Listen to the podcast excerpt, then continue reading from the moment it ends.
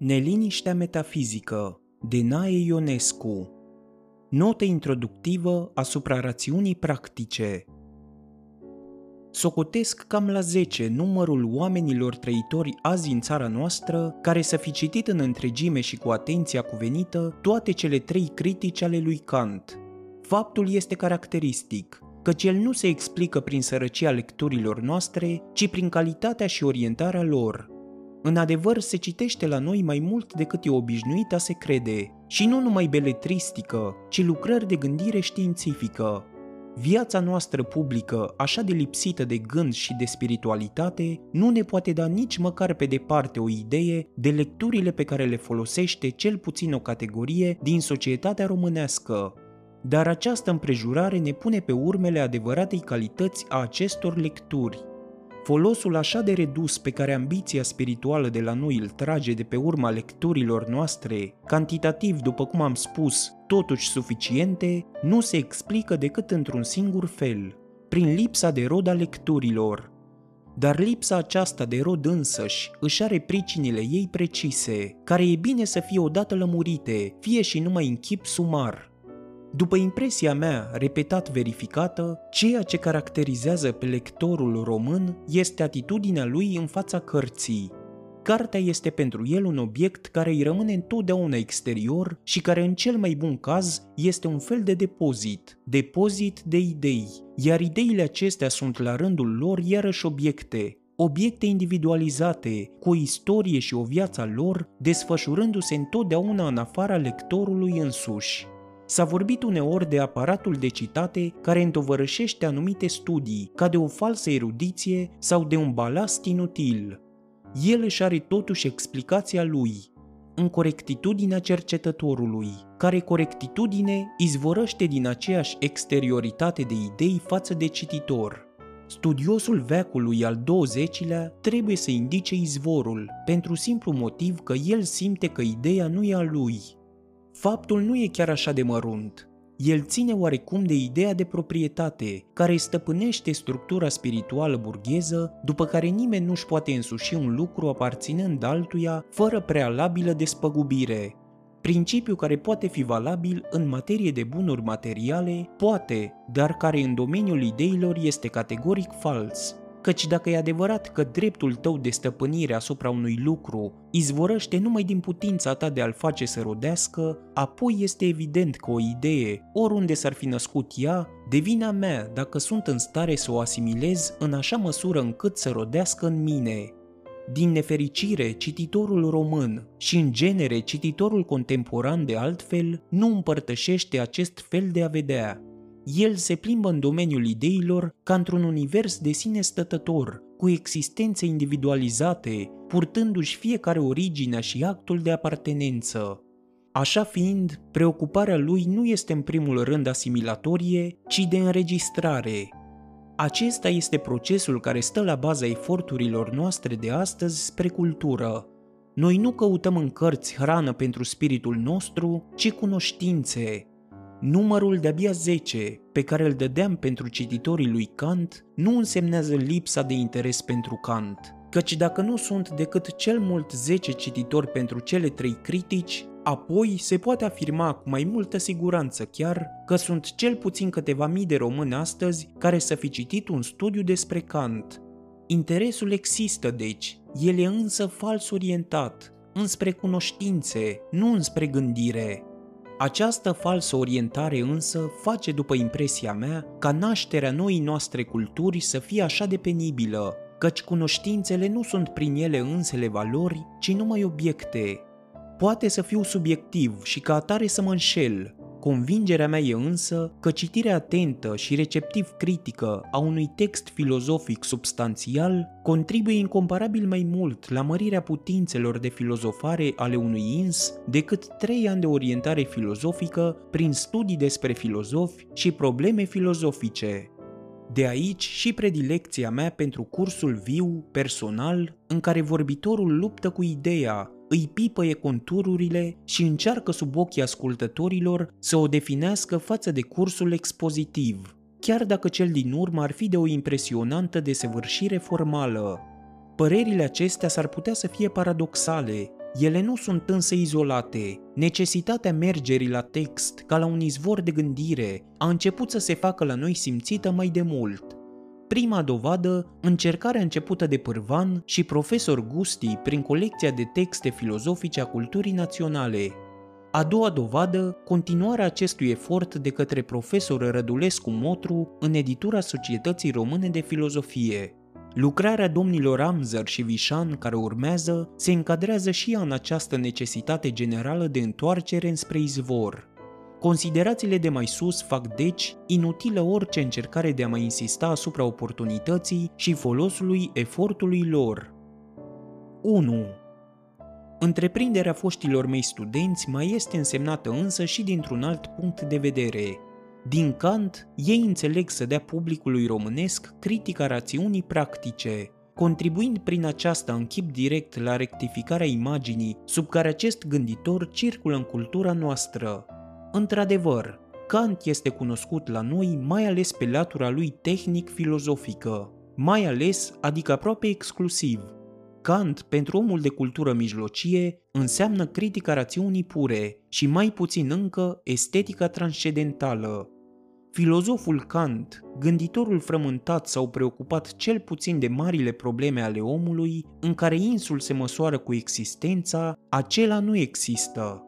Explicațiile sunt multiple. Mai întâi substanțial, Kant înseamnă prea puțin pentru noi. Epoca noastră e foarte ciudată noi suferim metafizic sub o dezaxare a ființei intime și cerem de aceea în orice răfuială metafizică un accent tragic. Accentul acesta însă lipsește categoric din personalitatea cugetătoare a lui Kant, deși filozofia lui nu e pe alocurea lipsită de sublim.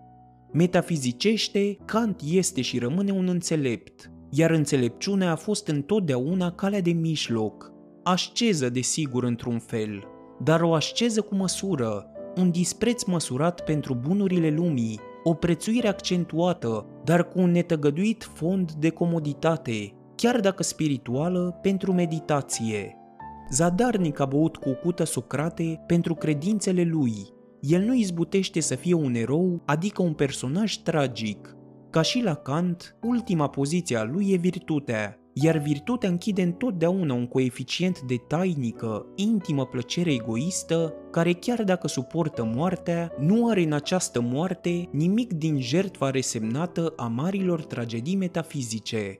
Judecat și condamnat de apocalipsă, și îi voi scuipa pe ei din gura mea pentru că au fost căldicei. Kant nu poate spune prea mult de sigur frământării noastre netăgăduite apocaliptice, dar evident, Asta se întâmplă din pricina marii deschizături dintre problematica noastră metafizică și cea a epocii lui Kant, nici de cum din pricina lipsei unei asemenea preocupări la autorul celor trei critici. O a doua explicație aș vedea în faptul că filozoful de la Königsberg era și profesor. Profesorii nu au inspirat niciodată prea multă simpatie și încredere ca filozofi. De altfel, până la Kant, nici nu se prea văd profesori de filozofie care să fie în același timp și gânditori puternici și originali. Neîncrederea aceasta e mai ales însă în ceea ce privește pe profesorii germani și altfel îndreptățită. A fi profesor înseamnă deci pentru public a gândi cu reticențe. Nu este însă cazul lui Kant. Acesta nu s-a înfățișat niciodată ca filozof de catedră. Catedra era o meserie din care trăia, Preocupările lui filozofice erau însă o activitate cu totul separată, așa de separată încât s-ar putea spune că niciuna dintre ideile cărților lui nu a format obiectul prelegerilor pe care le ținea.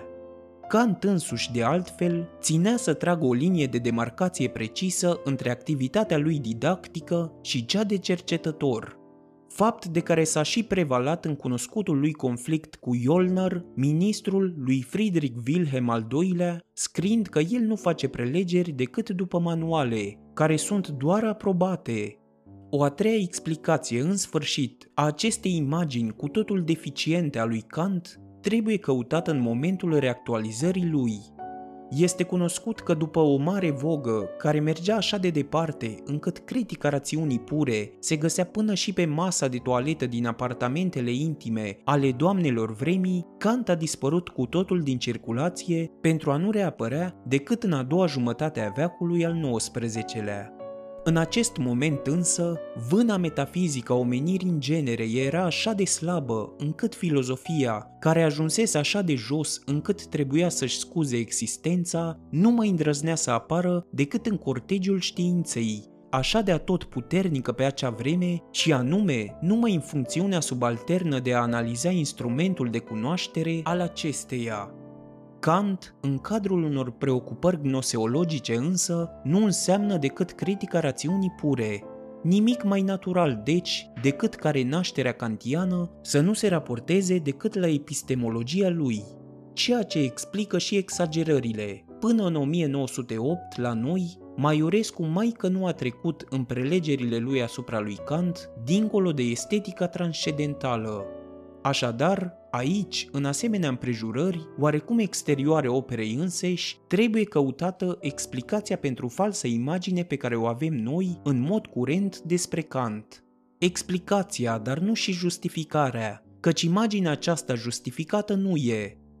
Kant a fost, ca toți mari cugetători de altfel, preocupat în primul rând de marile probleme ale omului, prin urmare, nu filozof de meserie, agățat de cine știe ce chestiuni tehnice, fie ele cât de cuprinzătoare, ci om, stând critic în fața existenței și căutându-și locul de împăcare cu sine însuși.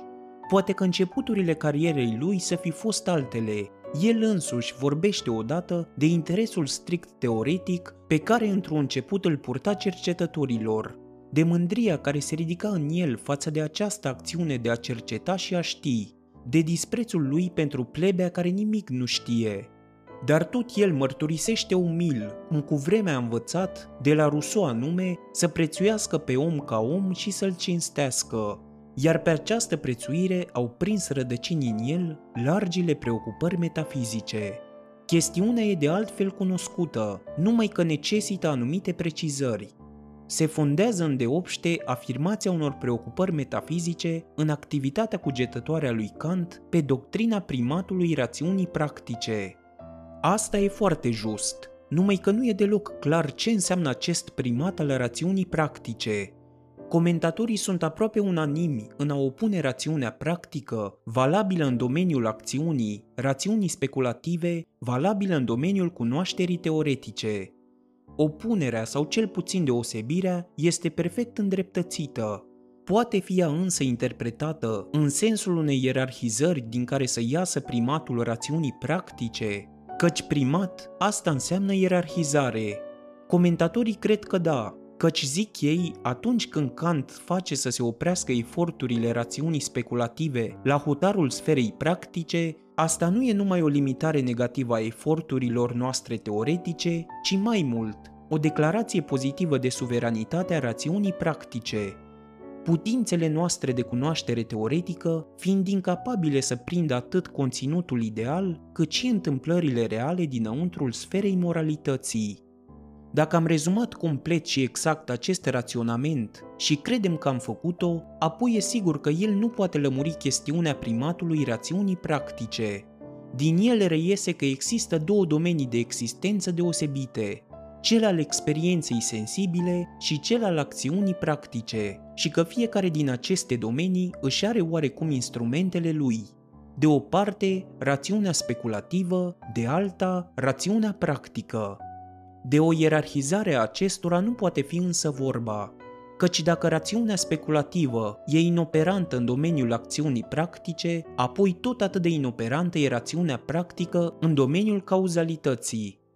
Dacă eventual o asemenea ierarhizare s-ar putea face, ea nu ar fi posibilă, socotesc eu, decât pe calea ocolită a cauzalității finale și eficiente, operație însă foarte complicată și dubioasă ca rezultate pozitive. Impresia mea e însă că o asemenea ierarhizare nu se poate face și dintr-un alt motiv, anume pentru că ar contrazice spiritul general al filozofiei lui Kant. Cred că nu mă înșel amintindu-mi că am citit odată undeva în Kant o frază care m-a izbit prin asemănarea ei cu o afirmație din Descartes. Ca și în Descartes, se spunea acolo că rațiunea omenească una e și se adăuga, care se manifestă odată ca gândire teoretică și altă dată ca acțiune practică.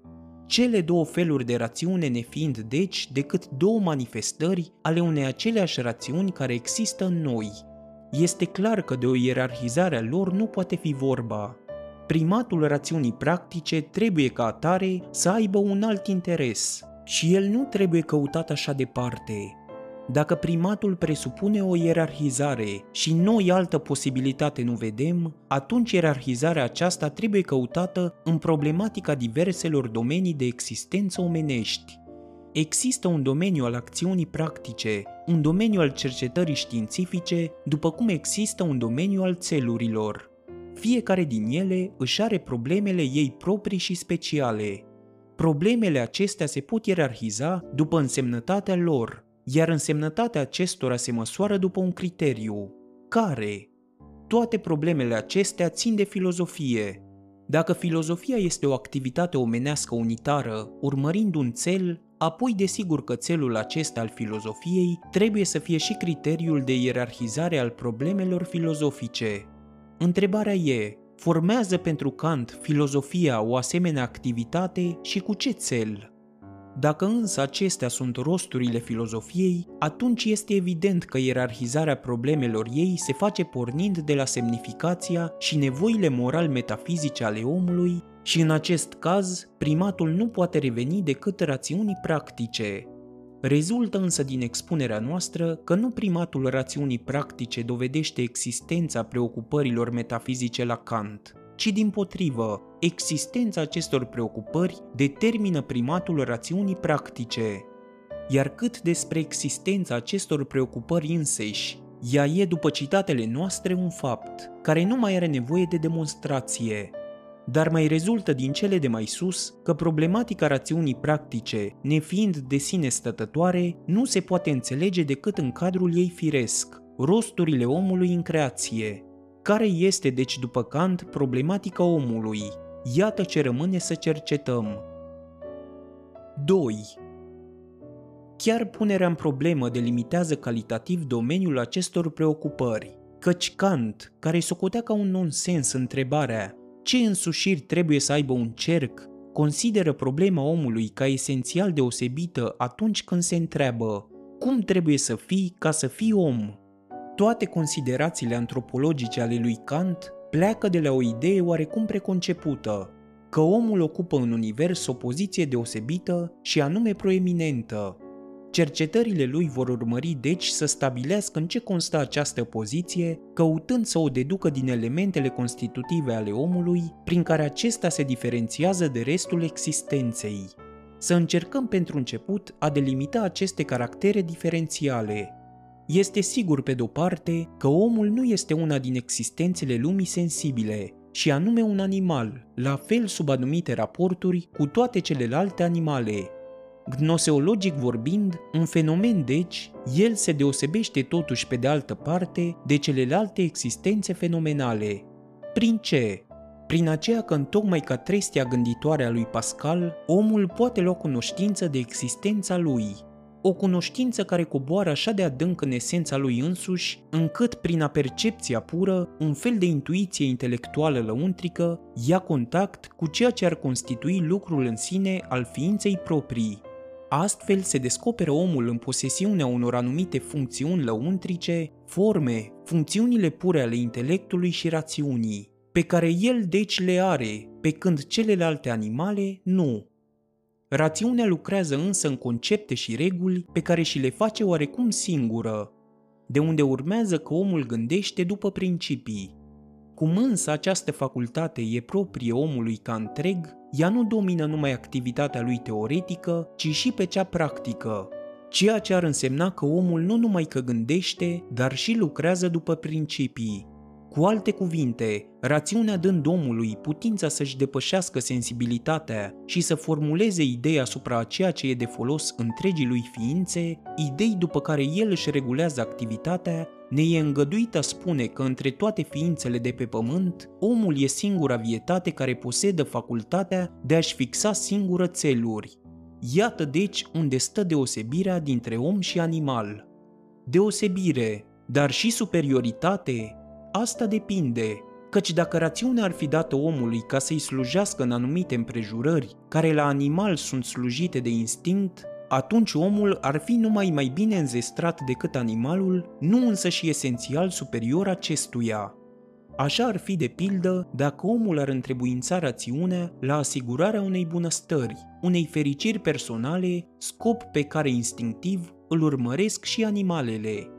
Nu aceasta e însă funcțiunea rațiunii, căci pe de-o parte, ea nu ar putea asigura fericirea omului decât dacă ar fi atot știutoare, ceea ce nu e cazul, iar pe de alta, omul nu poate fi fericit, dat fiind că el, prin natura lui, nu se socotește niciodată definitiv satisfăcut. Ce rost are atunci prezența rațiunii? După Kant, unul singur, să zămislească oarecum, fără niciun fel de intenție, numai pentru sine o voință bună.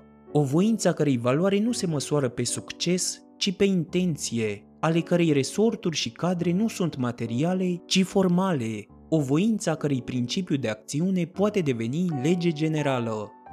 Dacă e deci vorba de a se căuta în ce constă superioritatea omului asupra animalului, atunci această superioritate nu poate consta decât în prezența voinței bune.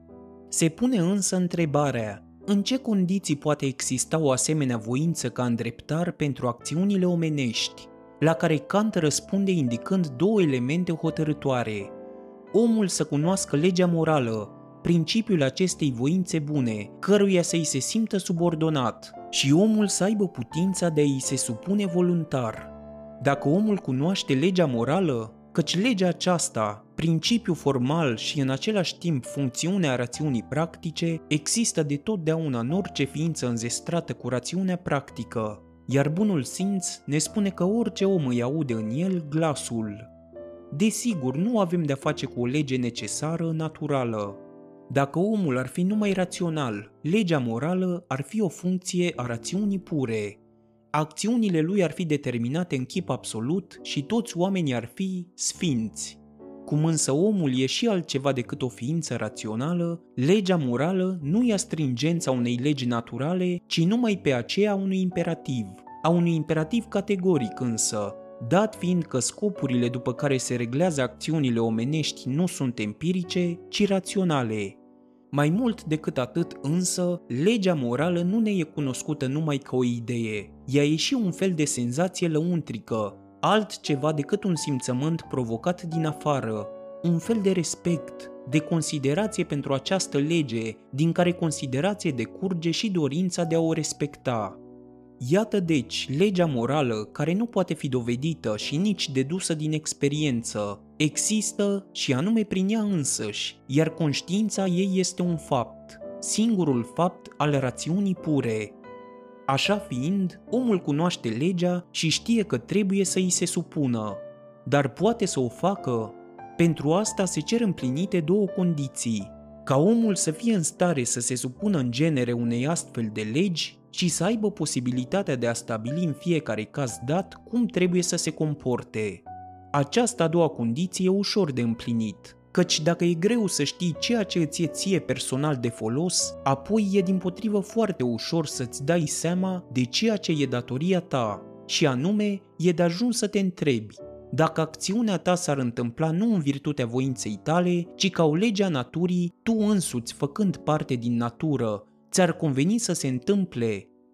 Și tot așa de realizabilă e prima condiție, căci de îndată ce legea morală e un fapt pe care îl constatăm ca existând în noi, e de la sine înțeles că omul este, trebuie să fie astfel făcut încât să aibă în el și putința de a fi virtuos, putința de a lupta împotriva tot ceea ce contrazice această lege.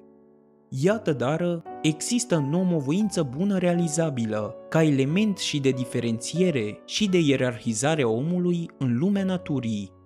Omul e deosebit și superior față de celelalte animale pentru că el are putința de a acționa după legi morale. Posibilitatea aceasta, facultatea aceasta a unei acțiuni morale definește pe om însă nu numai prin excluziune, diferențiindu-l de ceea ce e în jurul lui, ci și substanțial oarecum, îngăduind descoperirea unor calități lui intrinsece.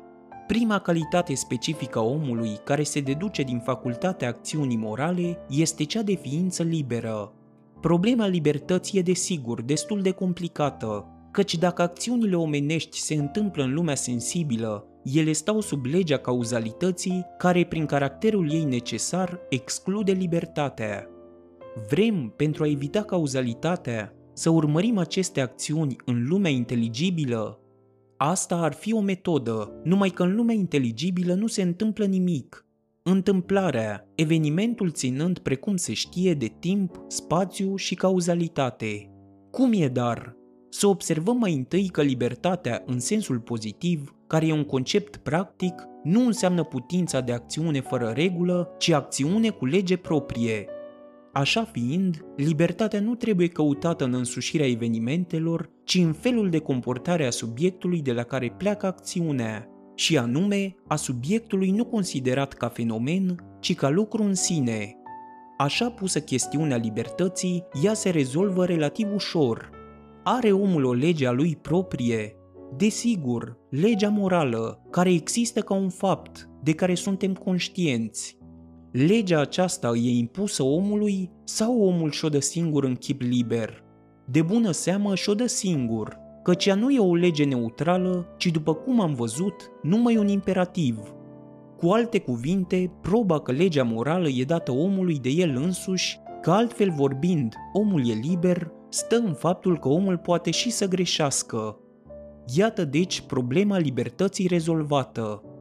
Libertate înseamnă autonomie, iar omul e liber pentru că e autonom și este autonom pentru că are în el legea morală care nu e o lege propriu-zisă, ci numai un imperativ, chiar dacă e categoric.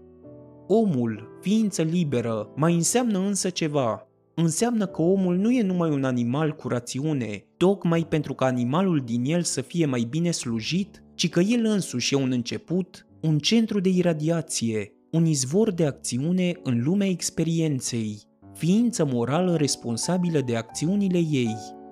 Din această calitate de ființă morală, ființă liberă a omului, se poate deduce însă și o alta, tot atât de esențială pentru definirea lui.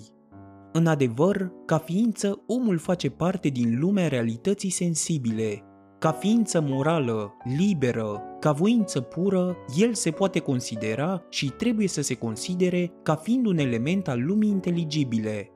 Cum însă în această lume inteligibilă el nu există decât ca voință pură, urmează că numai realitatea voinței pure ne poate lămuri asupra a ceea ce ar putea fi lucrul în sine.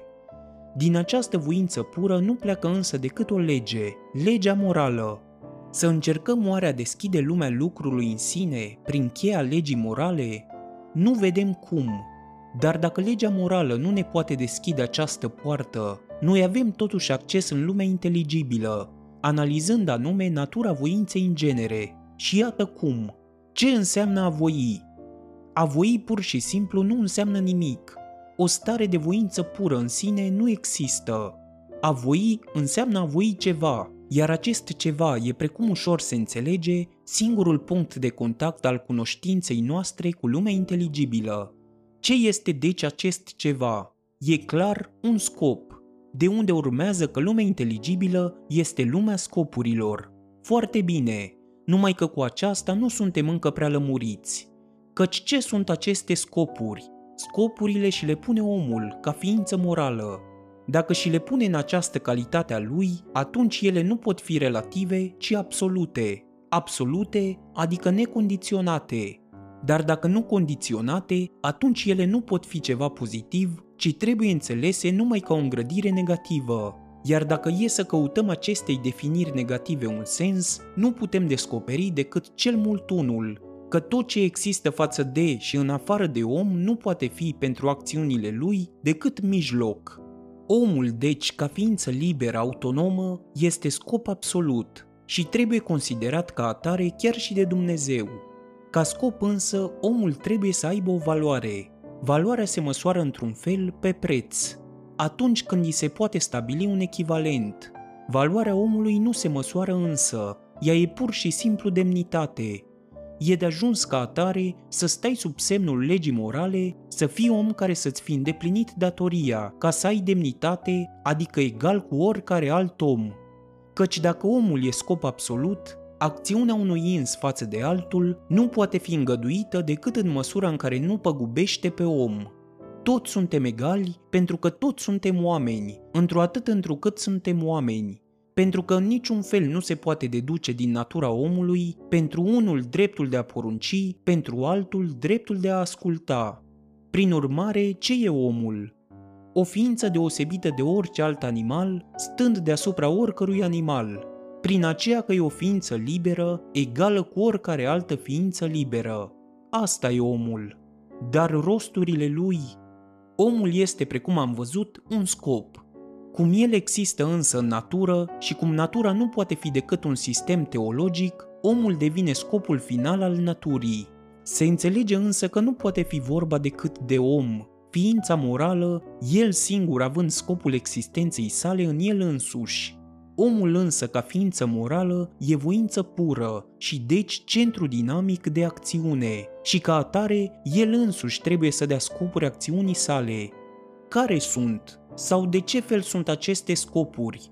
Ca ființa lumii sensibile, el își face scopuri din toate obiectele dorințelor sale, dar aceste scopuri suferă două operațiuni.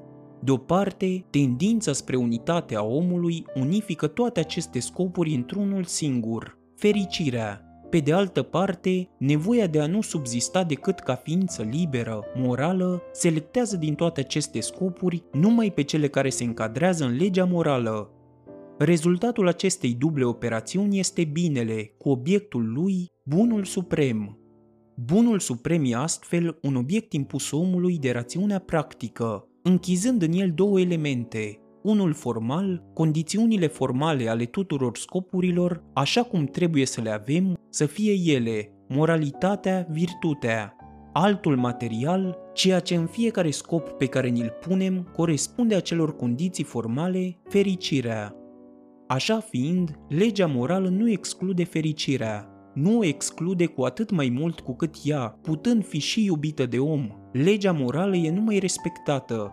Fericirea e necesară la alegerea scopurilor noastre, dar dacă nu o exclude, totuși o încercuiește, căci fericirea nu e ceea ce dorim noi, ci ceea ce dorim ca consecința moralității, sau cum s-ar spune altfel, obiectul acțiunii noastre nu e fericirea, în bunul suprem, virtutea și fericirea se împreunează, virtutea fiind condiția obiectivă a fericirii.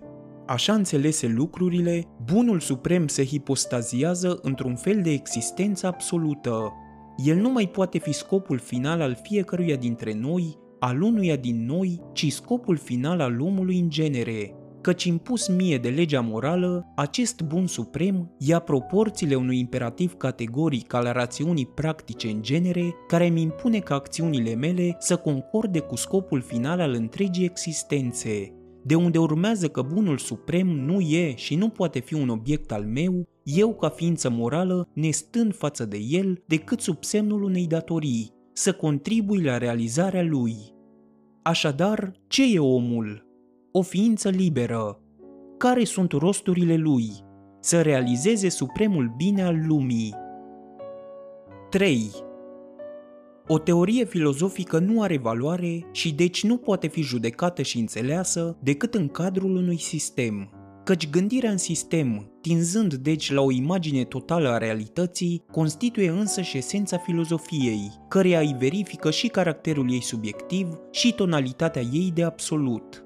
Preocupat să înlesnim cititorului înțelegerea cât mai desăvârșită a criticii rațiunii practice, nu suntem prin urmare interesați la câtimea de adevăr pe care o cuprinde antropologia kantiană, rezumată de noi în cele de mai sus, ci numai la exactitatea cu care vom izbuti să fixăm cadrul general în care se înscrie problema rațiunii practice, Asta și explică de ce în expunerea noastră nu am subliniat, așa cum bucuros ar fi făcut-o un anticantian, golurile acestei sinteze antropologice, dar nici nu am acoperit explicându-le aceste goluri, așa cum dator s-ar fi simțit să facă orice kantian care ține la numele său, căci sunt și de aceștia.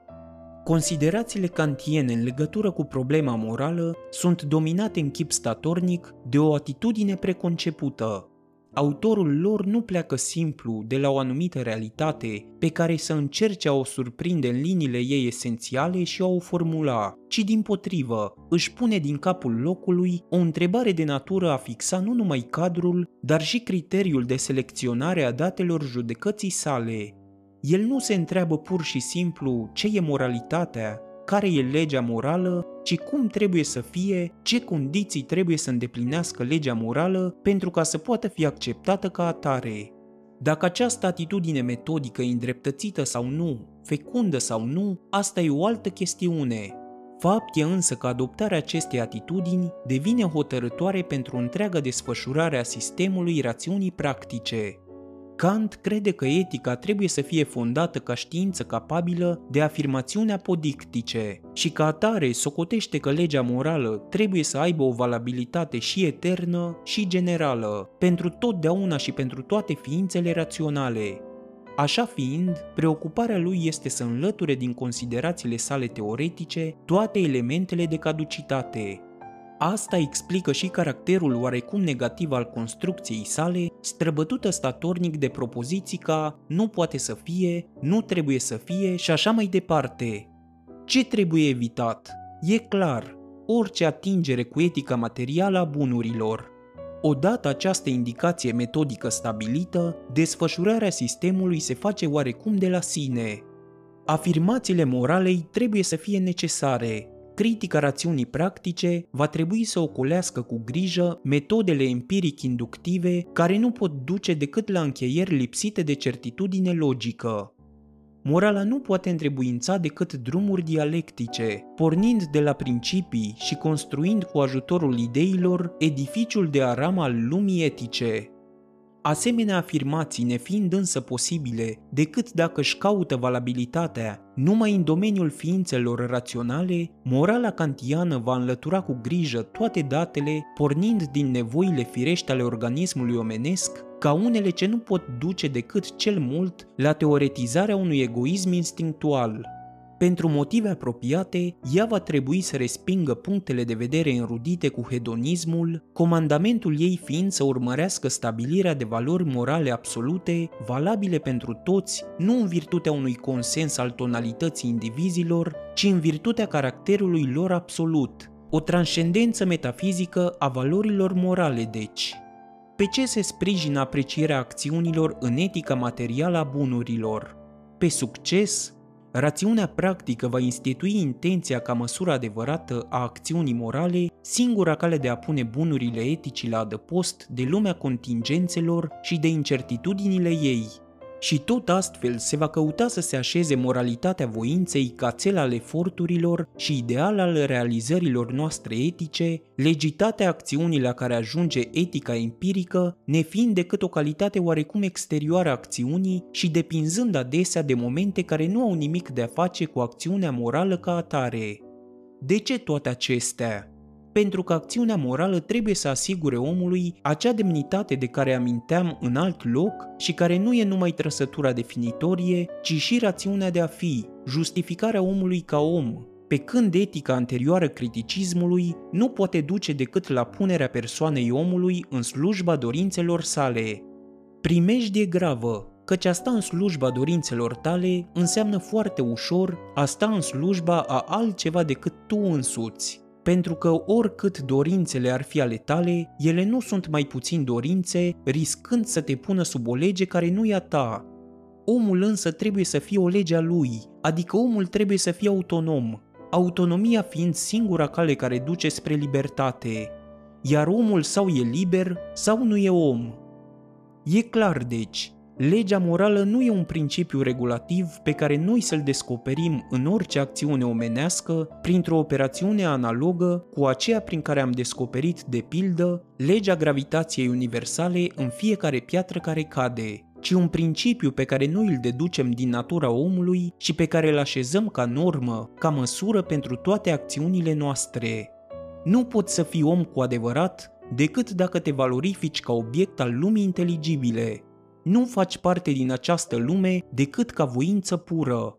Legea morală va fi deci un principiu regulativ formal care să îndestuleze cele două postulate ale omului ca ființă inteligibilă, libertatea și egalitatea.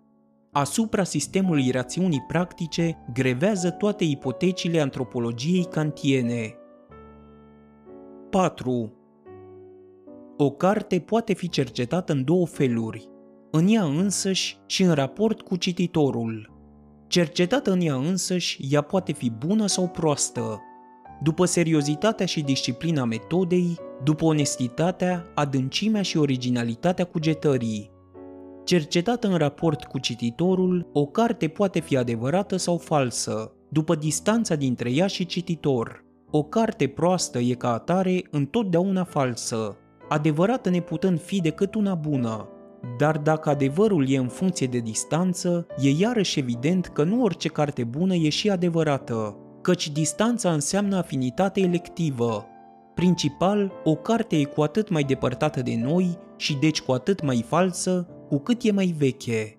Între altele, și pentru faptul că noi nu putem înțelege pe cei vechi, sunt sigur de pildă că imaginea pe care ne-o facem noi despre elementele lui Euclid diferă esențial de cea a grecilor din acea vreme. Dacă ar exista o evoluție spirituală și dacă această evoluție ar fi lineară, așa cum și-o închipuie pozitivismul, afirmația noastră de mai sus ar fi nu numai principial, ci absolut valabilă. Morfologia stabilește însă analogii structurale între diferitele faze ale istoriei și în acest caz, distanța de la o carte la noi nu se mai măsoară pe distanța în timp de la autor la noi, ci altfel. O carte, ca și orice bun al culturii de altfel, este expresia unei structuri spirituale.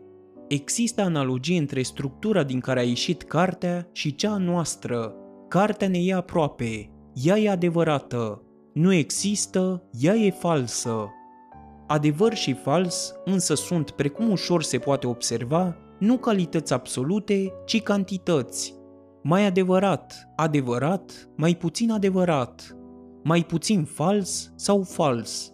Așa fiind, pentru mine Platon poate fi mai adevărat, pentru că e mai aproape, decât Descartes, Dionisia Aeropagitul decât Balshem, cum se comportă sub această perspectivă față de noi critica rațiunii practice. Morala kantiană se organizează în jurul a două centre de polarizare, libertate și datorie.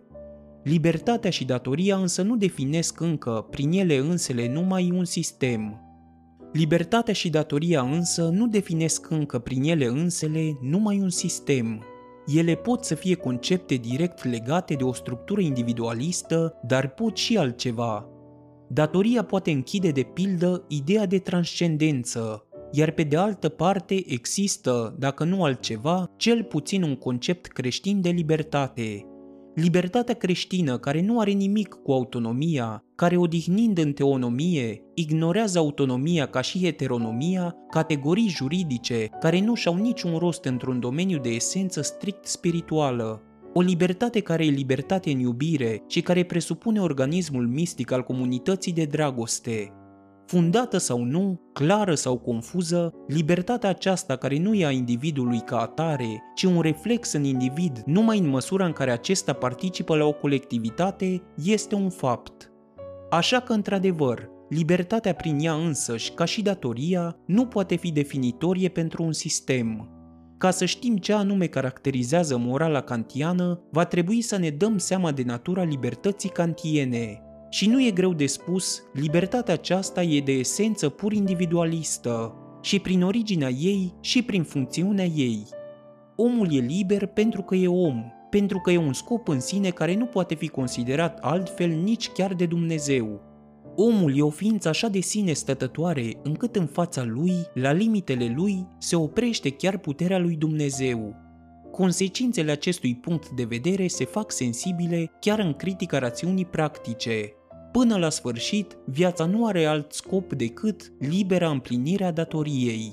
Ce înseamnă pentru om însă această liberă împlinire a datoriei, cum se răsfrânge ea asupra lui, dacă îl amplifică sau îl închircește, e o chestiune care pentru morala kantiană nu interesează, căci spiritul libertar al veacului al XVIII-lea creează în Kant, printr-o stranie imperechere cu asprul simț de datorie al vechii Prusii de răsărit, un eroism inuman, lipsit de orice sens metafizic, zămislitor al unei tragedii omenești artificiale și formale, dar nu mai puțin tragedie real suferită.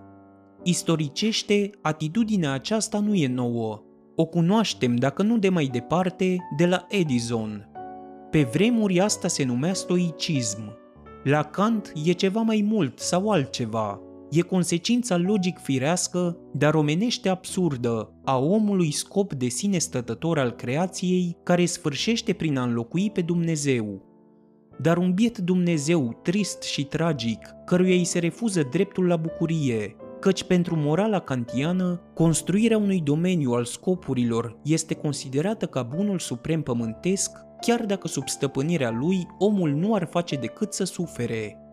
E sublim și absurd, până la ridicol, căci a identifica fericirea și bucuria cu virtutea înseamnă a crea un eroism lipsit de sens, a disprețui bucuria și norocul e desigur un act de eroism și încă unul admirabil. Dar eroismul acesta are o limită. Ca să nu fie lipsit de sens, e nevoie să existe totuși o sferă de existență în care suferința omului să se valorifice, în care el adică să fie fericit tocmai în baza suferinței lui. Așa ceva nu există însă în morala kantiană și de aici absurditatea eroismului criticist – să nu insistăm însă prea mult, căci nu e vorba aici de o critică a acestui sistem, ci numai de o definire istorică a lui, cu alte cuvinte, de o încadrare a lui în timp. Iar elementele desprinse până aici sunt suficiente pentru o asemenea operație. Așadar, libertate, datorie, egalitate, iar pe deasupra tuturor puterea rațiunii. Asta înseamnă Descartes, Rousseau, Luther, adică raționalism, individualism, protestantism. Iar asta spune tot. Activ la sfârșitul veacului al XVIII-lea, Kant e omul timpului său, dar nu în sensul revoluționar, ci sistematic. Eu știu că la un moment dat în secolul trecut, Kant a devenit din nou steag de luptă. S-a strigat înapoi la Kant și au fost destui care să audă acest strigăt de raliere, era însă numai o falsă perspectivă, a cărei singură explicație e sărăcia metafizică a epocii. Pentru veacul al XIX-lea, Kant nu mai putea fi un maestru deschizător de drumuri. Asta s-a și văzut. Ceea ce ar fi fost să fie o mare renoire metafizică a rămas închircită în hotarele unei activități exegetice.